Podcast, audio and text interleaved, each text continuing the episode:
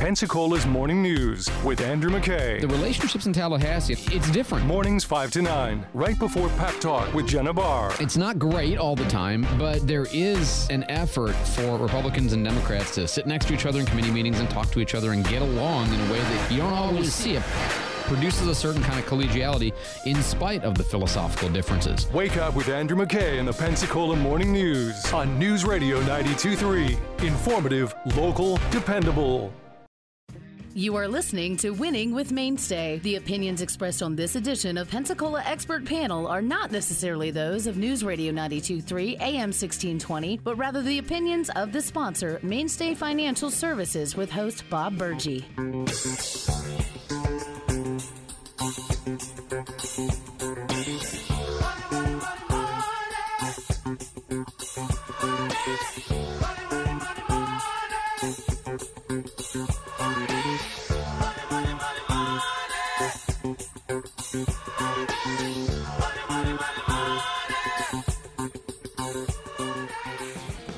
Information provided on winning with Mainstay Financial is provided for educational purposes only and is not intended to be specific financial advice for individuals. All information presented is believed to be from reliable sources and no representation is made to its accuracy. Views presented are those of Mainstay Financial and host Bob Burgee and do not necessarily represent the view of Alpha Star Capital Management LLC. Alpha Star Capital Management is an SEC registered investment advisor. Registration does not constitute an endorsement of the firm by the Commission, nor does it indicate that the advisor or investment advisor representative has attained a particular level of skill or ability. Opinions expressed are subject to change and do not constitute financial, legal, or tax advice. You should consult your financial professional before executing any financial strategy. Now, here's Bob Burgee. Good morning. Morning. How are you? Yeah, I'm excited about life and Well, good. watching you scramble, Yeah, yeah. Well, getting well, your ducks in the row. That's right. That's right. I've I've got a lot of I've got a lot of ducks to herd right now. I got Katie. She's doing great. She Look at is. She is. Look at her. She Thanks, came guys. in here down, all writing. prepared Yes. and got her glasses on, ready to roll. Yeah, very prepared. Um, actually, so prepared today was her idea, as far as the topic goes. Uh, we're we're going back to fundamentals, Jenna. Uh, Okay. We're going to go back to uh, what we call the five principles of investing. And Katie, what what uh, what intrigued you about this topic? Um, here she is, less than a month in into this, and uh, she's choosing the topics. Well, it's going back to the basics, and it's something I can speak to. Yeah. Um, but really, I think it's good to go back to the basics uh, during tumultuous times. Yes, yeah. These are these are difficult times uh, so far this year, but you know, the last week has not been bad. It has not been bad, Right. and it kind of leads us into, uh, you know, one of the five principles of investing. And uh, you know, um, I do have to say this: uh, we had uh, a segment last week that was on Medicare. Medicare is incredibly important. Okay. But it doesn't speak, you know, not everyone can speak to it, okay? You know, someone like Katie's age, Medicare is completely out of the picture. Um, it's uh, it's something that most people don't get excited about or tend to uh, do their research on or even meet with a, a professional or an expert in the in the area until they're into their 60s because as you know you qualify for medicare at age 65 in most instances okay? Um, but uh, but investing and the principles of investing really has uh, you know what i would call universal application. Uh, katie wouldn't you agree that uh, you know some of the topics we discuss during our time on Tuesday mornings. Uh, you know, Social Security, right? Social Security is for those that are nearing or approaching retirement or are retired and choose to hold off till age 70. Medicare, as we talked about, you know, it's time specific. But the principles of investing, uh, it's timeless and, and, and again, And applies to everyone. everyone. Say it again Yeah, for everyone. for everyone for everyone 20 year olds 30 year olds 50 year olds 60 year olds you know everybody um, okay so as as we get started, uh, what we like, you know, well, like we wanted to share w- with our listeners is if you have any questions, comments, concerns, or if you just want to share a story, please call us here at the station 850 437 1620. Um, but uh, but Katie, the first thing you know we want to we want to share with our listeners is uh, many investors, you know, most investors think they should follow the advice of experts, and I'm not saying that's not true, uh, but um, you also need to follow, you know, some certain principles of investing. Um, you know, I think we've all run into somebody that has a hot tip or you know an individual stock and um, or at a, at a certain point in time when you should get in the market and when you should get out of the market but the very first uh, the very first principle that you know the very first principle of investing is what Katie Asset allocation. exactly exactly And now that being more important than, you know, selecting individual securities. Right, right. And you know, studies have shown that um, your returns and uh, certainly de-risking your portfolio uh, is dependent on your asset allocation, not the specific choices or the specific stocks or uh, investments that you choose. So, uh, for example, a 20% equity or 20% stock and 80% bond or fixed income portfolio is actually less risky than a portfolio that is all fixed income. Um, that's because you have a you, diversification. Certainly, you have a hedge when you know in this environment when interest rates are rising, and bonds, especially existing bonds, um, will be devalued in an environment where interest rates are rising. Now, on the other on the flip side of that, the equities haven't had a great year, right? We're we're in the middle of March or uh, approaching the end of March, and the market is down. But over the last week, over the last uh, I think six, over the last six trading sessions, the market is actually up eight percent. Okay, so it it again we go back to uh, the asset allocation. The asset allocation will drive your performance and certainly dictate your risk more than choosing individual stocks, individual bonds, etc. Katie, let's go through the uh, uh, really what we would call the life cycle of investing. Um, uh, you you start out you start out with an investment because you like the investment or you like the sector or you like the space, whether it's value or growth or the style, value or growth. But you make that investment, and you know what is what is your what is your buying decision based on? Some sometimes greed. Greed, greed, thinking you know, uh, you know, uh, as Charlie Munger. Uh, Charlie, we were watching on. Uh, we were watching a special this last weekend, and Charlie Munger, the uh, vice chairman of Berkshire Hathaway, said, you know, a lot of people say that, uh, uh, you know, the world is driven by greed. Well, he said the world is really driven by envy. Okay, it's not greed. It's not accumulating assets. Okay, it's wanting to have what the next guy, or you know, what you know, keeping up with the Joneses. You want to have, you know, or you know, w- whatever is influencing you, whether it's TV or you know, society in general. Uh, envy is what drives uh, behavior. It is not greed. Hopefully, it's not greed. I think in some instances it is, but uh, I thought that was a that was a, a terrific quote uh, by Charlie Munger. Um, that uh, the world is driven by envy, uh, not so much greed. But um, if you have a position or you have, uh, as we said, a, um, a sector or industry that you want to invest in, perhaps you buy a mutual fund, an ETF that addresses that, or you have a certain style of investing, a, a value or growth stock, and you choose that. Um, that decision is based on a lot of inputs, but certainly you want to do better. You want to buy it and have it go up. I don't know if that's necessarily necessarily greed, but it's certainly um, prosperity and other objectives, right?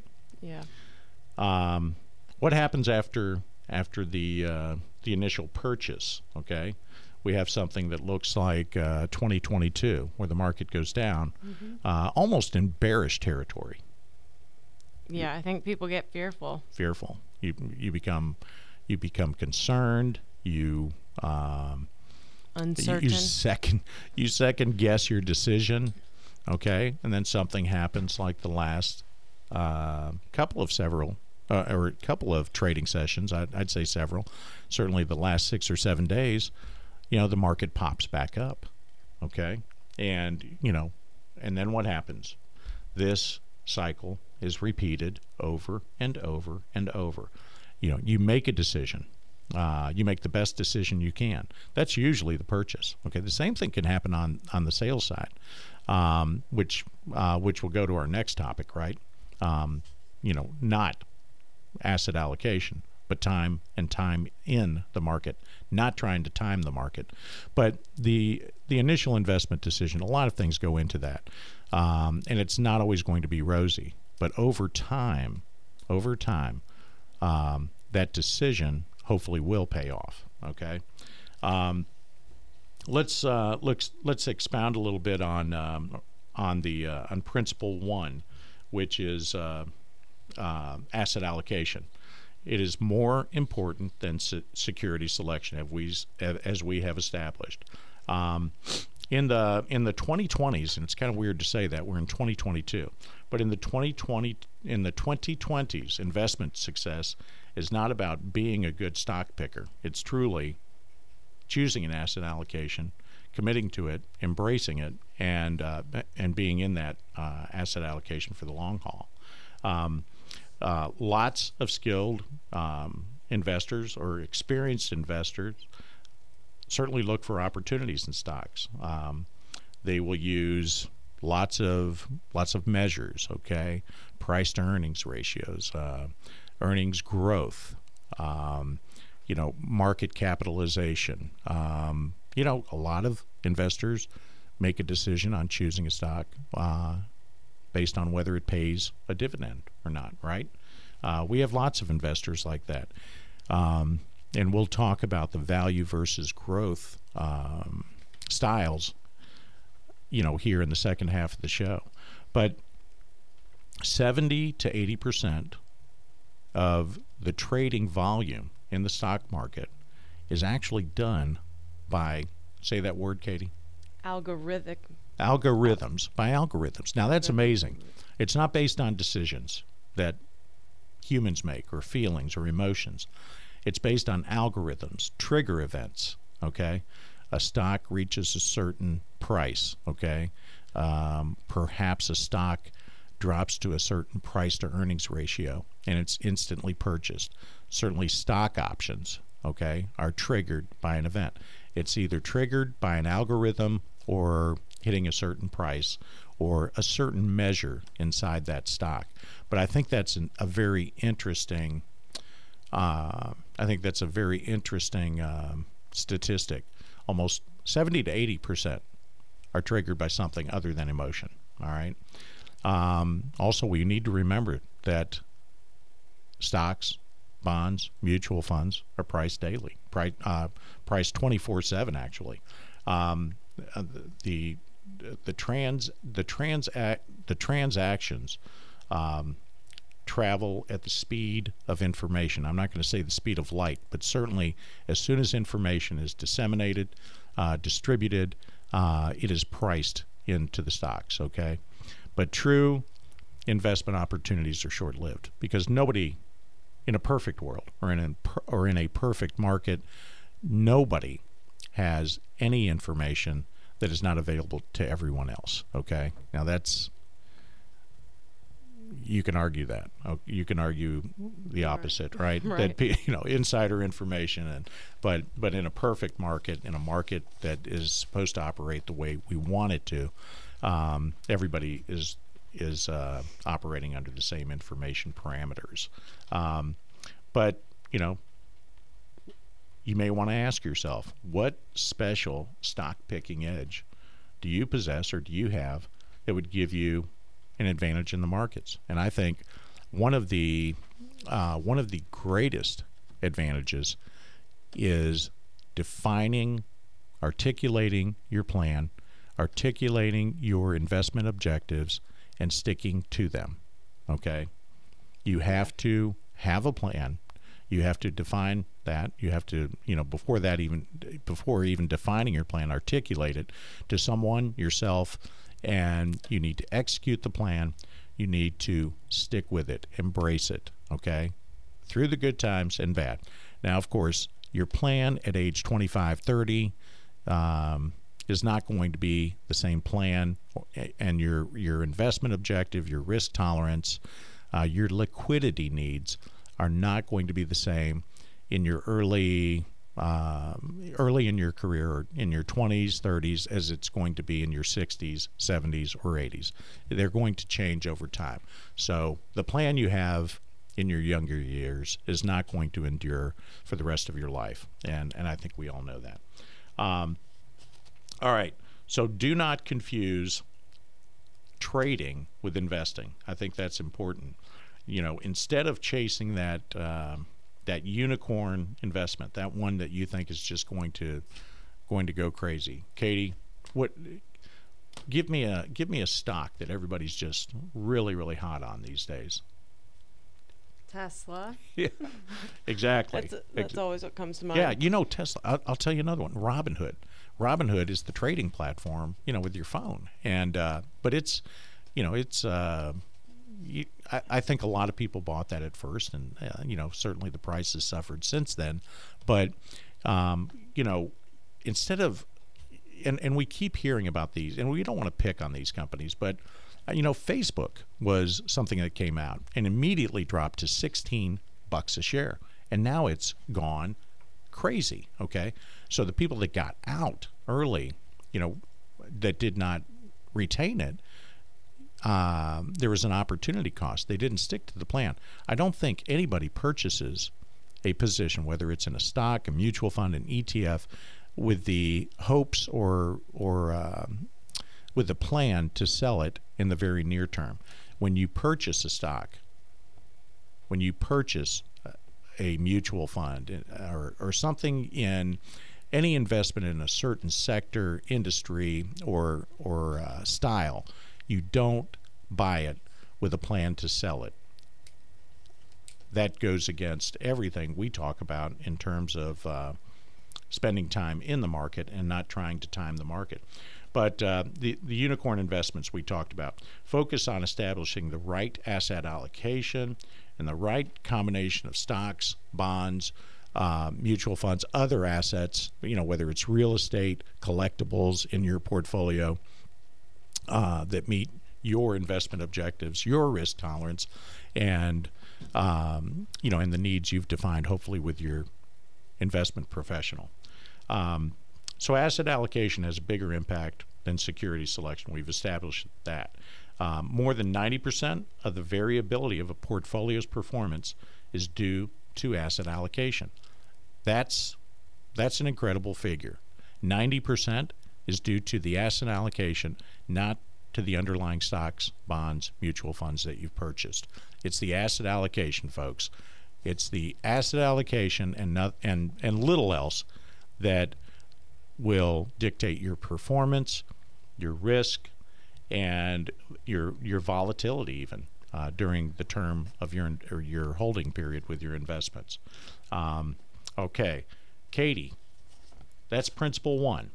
Principle one, we're done. Asset allocation. What is principle number two? Yeah, and you hit on it a little bit, but it's about time in the market, not timing. Mm-hmm.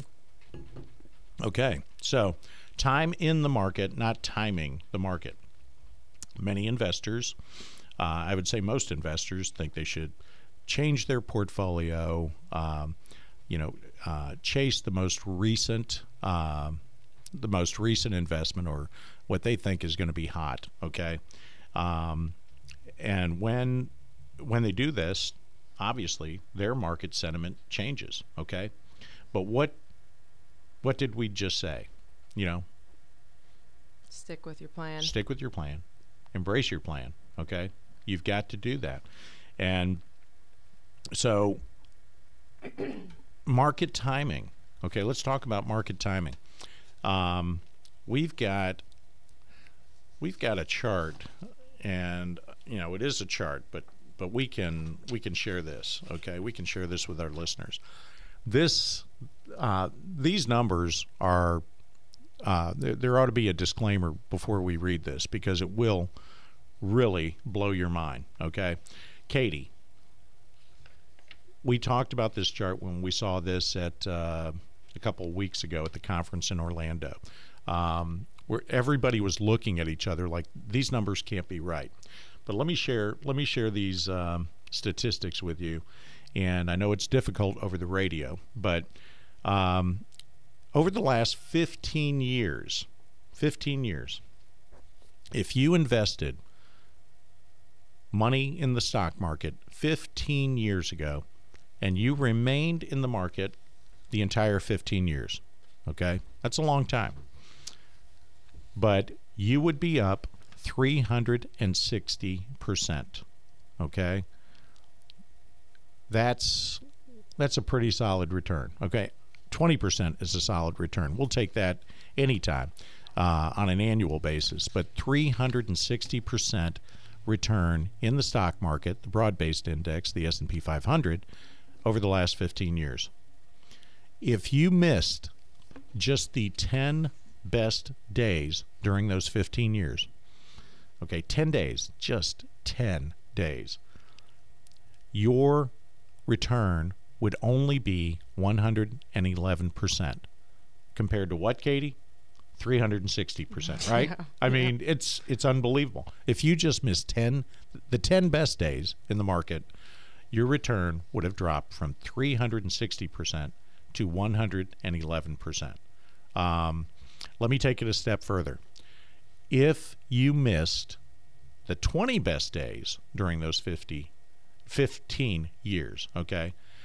Your total return over those 15 years would be a measly 28%. Now, again, over 15 years, if you missed the 20 best days, instead of 360% being fully invested, your total return would be 28%, a fraction of the former. Okay, this is the last one. If you missed the 30 best days over the last 15 years in the stock market, and again, we're using the S&P 500, the broad-based index. If you missed the 30 best days, instead of earning 360%, Katie, I'll let you uh, I'll let you share that number. If you missed the 30 best days in the market over the last 15 years, instead of earning 360%, you would have earned what? You, well, you'd be down 16%. You would have lost 16% if you missed just the 30 best days. That's two days a year on average. Anyway, that is uh, that is you know when we saw that when this was presented, and you know how many uh, uh, compliance and uh, how many um, I don't know how many tests that these statistics go through before you can present them. Um, but anyway, these these are accurate. But if um, you know, again, uh, so what are we talking about? We're tr- we're talking about time in the market, not trying to time the market. If you missed the last week in the market, you would have lost a lift north of eight percent.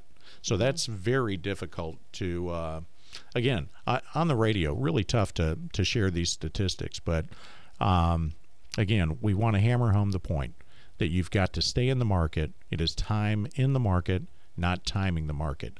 Define your plan.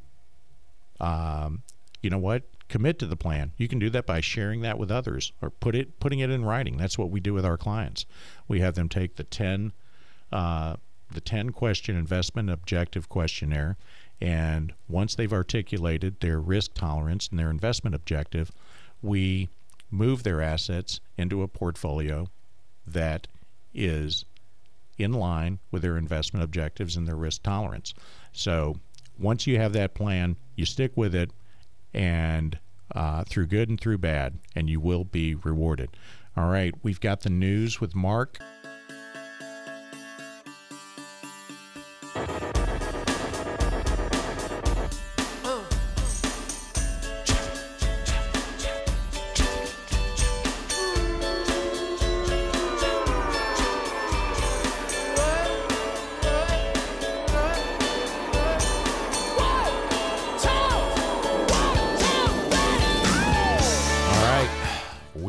Are back. Thank you for the news, Candy. It's candy. Get it right. Sorry, she will Candy. come over here and cut you with a pop tart. Yeah, that's right. She always brings me Pop Tarts, so So sweet. so I think we're good. I think we're good. We're I'm ready still to good. rock and roll. Okay, so Talking of course, fundamentals. of course, Jenna during the break has all these questions. Okay, but uh, okay, Jenna, I'm, I haven't put you on the hot seat in a while, Great. but over the last couple couple of years, when Yeah. would you have thought the market hadn't performed well? So I'm actually going to go with um, like two about two years ago from Right. now when everything not really shut down, but everything just Yes. dropped out. People Okay. stayed home from work. They didn't know if they would have a job. There was just, you know, factories were shutting down. Um, there was so much chaos and unknown in the world. I feel like that would have probably been the worst time, whether it came to the S and P or just people investing in general. Okay, So March and April 2020. I'm, I'm going to say that's Okay. my guess. okay. The end of So- March and April. And of course, you know, I've got my cheat sheets in front of me, but Mm-hmm. uh, from February 19th high in 2020 of or- 2020, Okay. yeah, the February 19th high of 2020 to the March 23rd low of 2020. Okay. Almost two, One- two years ago tomorrow. Yeah. One month. Just one month, right? That's it. February 19th to March 23rd of 2020. The market Was the market went down. Do you have a guess, Katie? How much? Oh, I don't know. 34%. Thirty-four percent. 34% in a month. In a Yeah. month. So, I mean, that's a lot. And, you know, we, we now call it, and, you know, the history books will call it the flash crash of 2020. Um, that's when, you know, I think it was somewhere around the 11th of February when news started coming out of the uh, about the uh, Wuhan province in China. Yes. And then, of course, I think the first case was Seattle, and then you know something in Chicago, and then The major cities, Yes, yeah. and then With the major airports. and then you know what happened after that, right? So February 19th was when the market started tanking. Okay. So the interesting thing about this, and what were we talking about, Katie? Not time, not timing the timing, market, but time in the market. in the market because what happened um, in April of 2020, Katie? So April 2020 was the strongest month for the S&P 500 in 30 years. In the last 30 years, April of 2020. So yeah, and just in general, you know, strong gains follow strong losses. Yeah, exactly, exactly. I mean, I mean, it makes sense because if the markets were valued, or if if stocks were valued accordingly, uh, you know, before, you know, this, um you know, an outside, not an outside, but any sort of stimulus, okay, and of course, COVID was the stimulus in this instance, but any sort of uh, stimuli in general that affects the market um, the you know we have to believe that the market was priced accordingly before that. Okay. Okay. So when when when we have an injection of of some sort of stimuli, uh, it will affect the markets.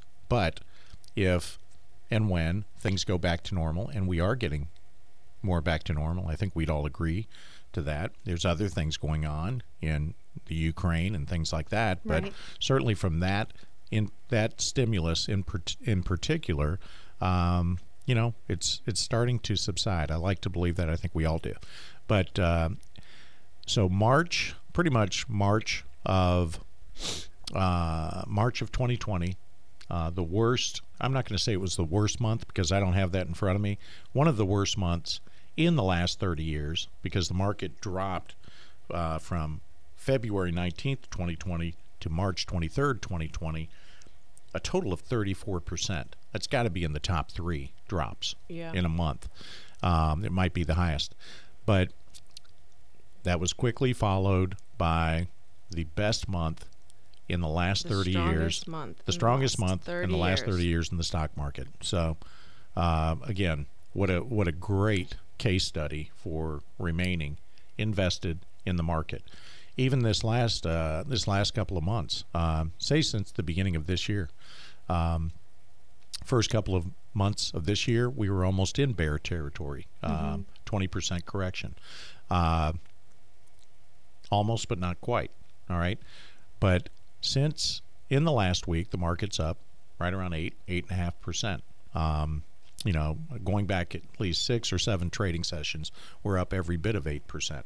So stay in the market. That's all we're saying. Do not panic. All right. So we've covered asset allocation. We've also uh, covered uh, not timing the market, but remaining in the market, spending time in the market.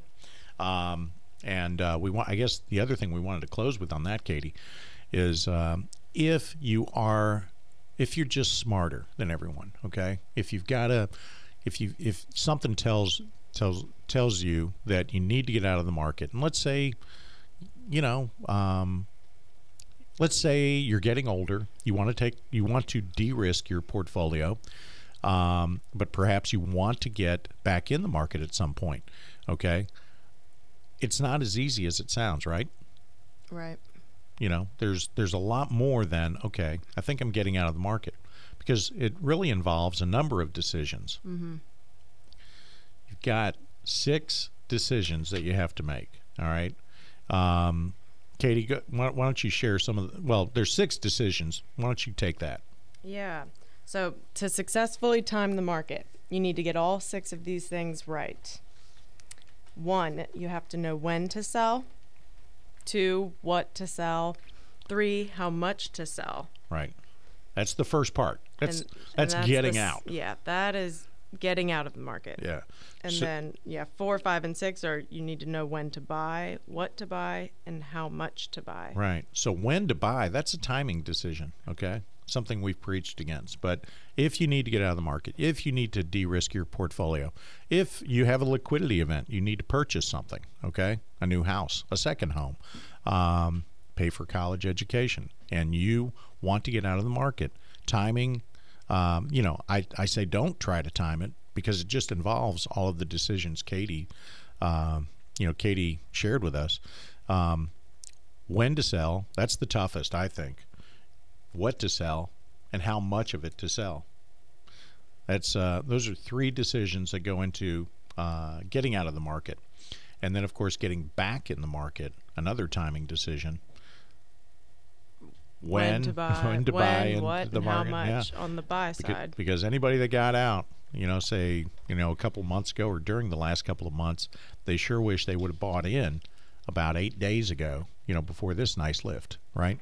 So when to buy, what to buy, and how much of it to buy. So six decisions. It's not just getting in and out. So is there a time not to buy?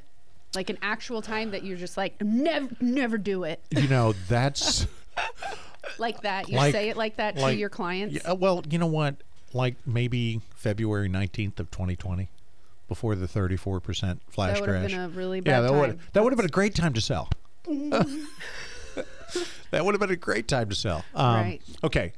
Uh, but in terms of buying and Yeah. selling, okay, I you know, dollar cost averaging is a very powerful um, way of investing your money. Okay, the the most um, you know the best example of dollar cost averaging your money into the market is participating in your employer's 401k or retirement plan, whatever the retirement plan is. Um, hey, we have folks that contribute their um, annual contribution limit to their IRAs, you know, their Roth IRA or their traditional IRA. And so, what is that? Seven thousand dollars divided by twelve. I think it's five hundred and thirty-three bucks. It may be wrong, but they have good. it. Hold on, they have it coming out of. They have it coming out of their. Are you banging out those numbers over there? In my brain and it okay, hurt. I can't remember, but they take seven thousand divided by twelve. I think it's five hundred and thirty-three bucks a month, and that money goes into their account every month, and it goes into the market. That is dollar cost averaging. You're taking money every month or every two weeks out of your paycheck, and you're investing it. I love that, Jenna. Okay, you're going to hit the highs, you're going to hit the lows, but most importantly, you're getting your money into the market. You're getting your money working harder for you where it's sitting Yeah, in dollar cost averaging is pretty much the opposite of timing the market. Exactly. It is investing Exactly. consistently an amount. But with with a 401k, you don't have to do anything. I mean, it's just coming out of your account and it's going on into auto. the allocations you've selected. Right. Um, let's see. We now we had a client. We had a and and it's these are I, I think everybody follows the story, but we had a client and um, he retired from one employer career, been there 40 years, and when the money comes over from a fully invested position, like out of his 401k, we say it's our policy to get it fully invested right away because it, it's not coming from cash, it's coming from a fully invested position. So if the money is coming out of a 401k or out of a retirement plan that somebody has, we will immediately invest it. So this was about December of last year. So the money comes in, and I call him and I say, his name's Don. I say, hey, Don, we need to, uh, you the money is in. Uh, we'd like to go ahead and get you fully invested. And he said, you know what? Um, kind of got a bad feeling. I think what I'd like to do is just hold off a little bit. I said, well, can I suggest we dollar cost average it over the next three months, next four months? You know, you take 25% and invest it over the next four months. He, you know, we talked about the uh, uh, the value of dollar cost averaging, and he agreed. So after a month, we plug the first 25% in, and the next one we plug the next 25% in. So what's happening uh, in January and February of this year? The market is going down. Okay, Don has already won. Okay, so in March we make the third uh, allocation. January, February, March. We've got 75% of it invested. Now, the fourth one, the market's gone up. It's ticked up considerably uh, for this fourth one. And so, you know, it, it's looking like we're going to invest the fourth one at a higher rate. But look, he's already won. Okay. He said, I, I feel like we need to dollar cost average. I'm not confident in the market at this point, but this is uh, really more of a, uh, something we agreed on. You know, a uh, uh, a meeting of the minds, if you will. Instead of putting it all in the market at one time, we dollar cost averaged it into the market. Now, sometimes people will say, "Hey, let's wait. I'll tell you when to invest it." That usually does not work out so well. We've seen that over and over, right, Katie? Right. You you you get the check and oh my gosh, we're going to put all this money in the market. Well, it was already in the market. Come on.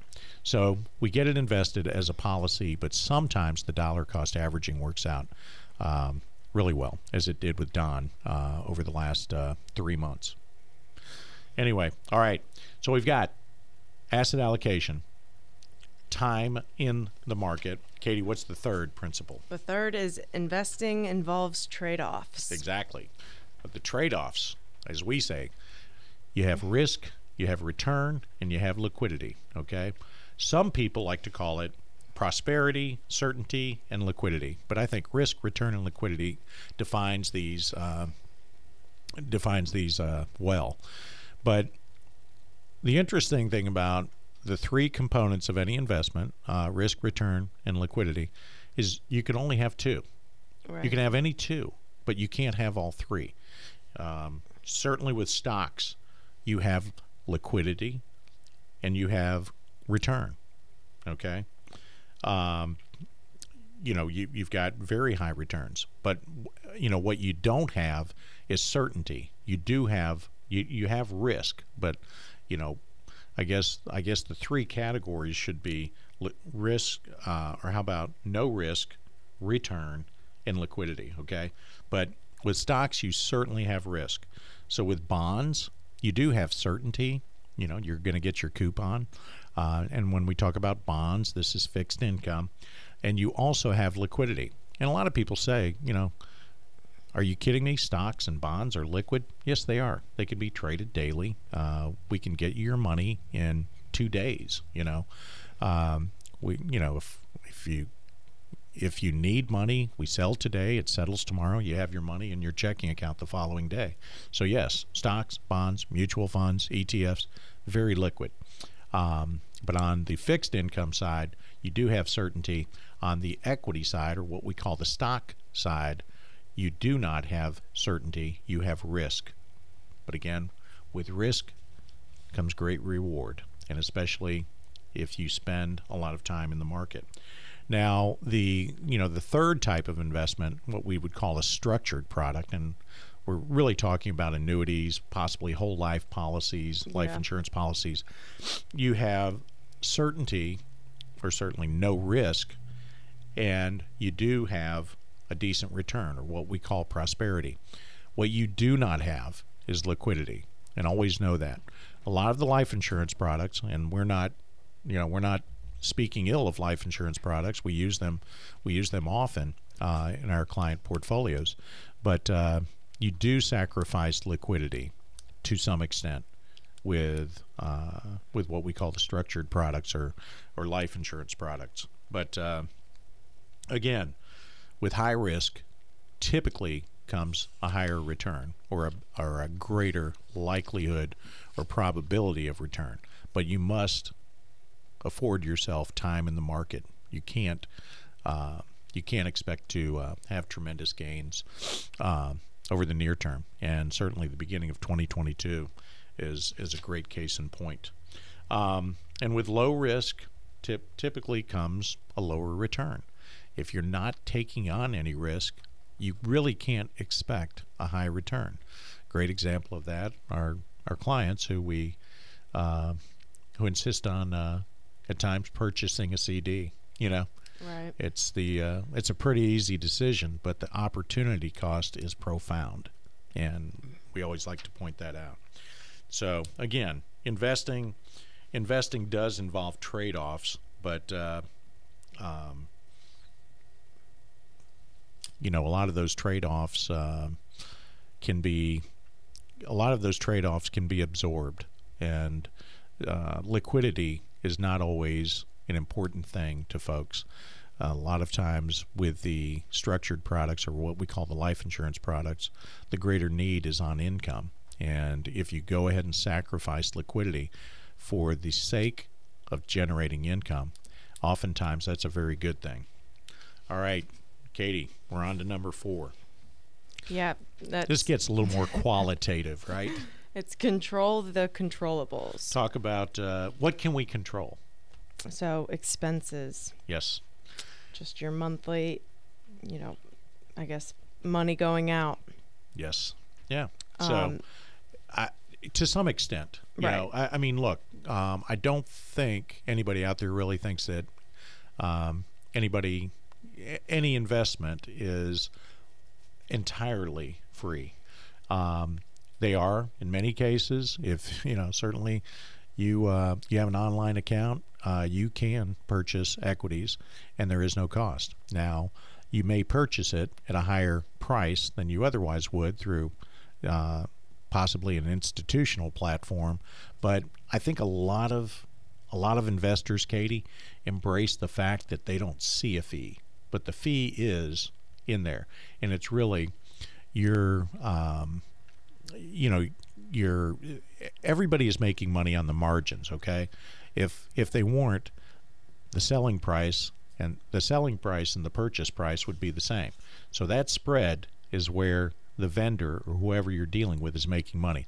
But if you don't see it like a lot of people don't see the fees inside their mutual funds or even know about it if you don't see it you don't think it's there okay but it is but control the controllables. And the first one is what you're paying.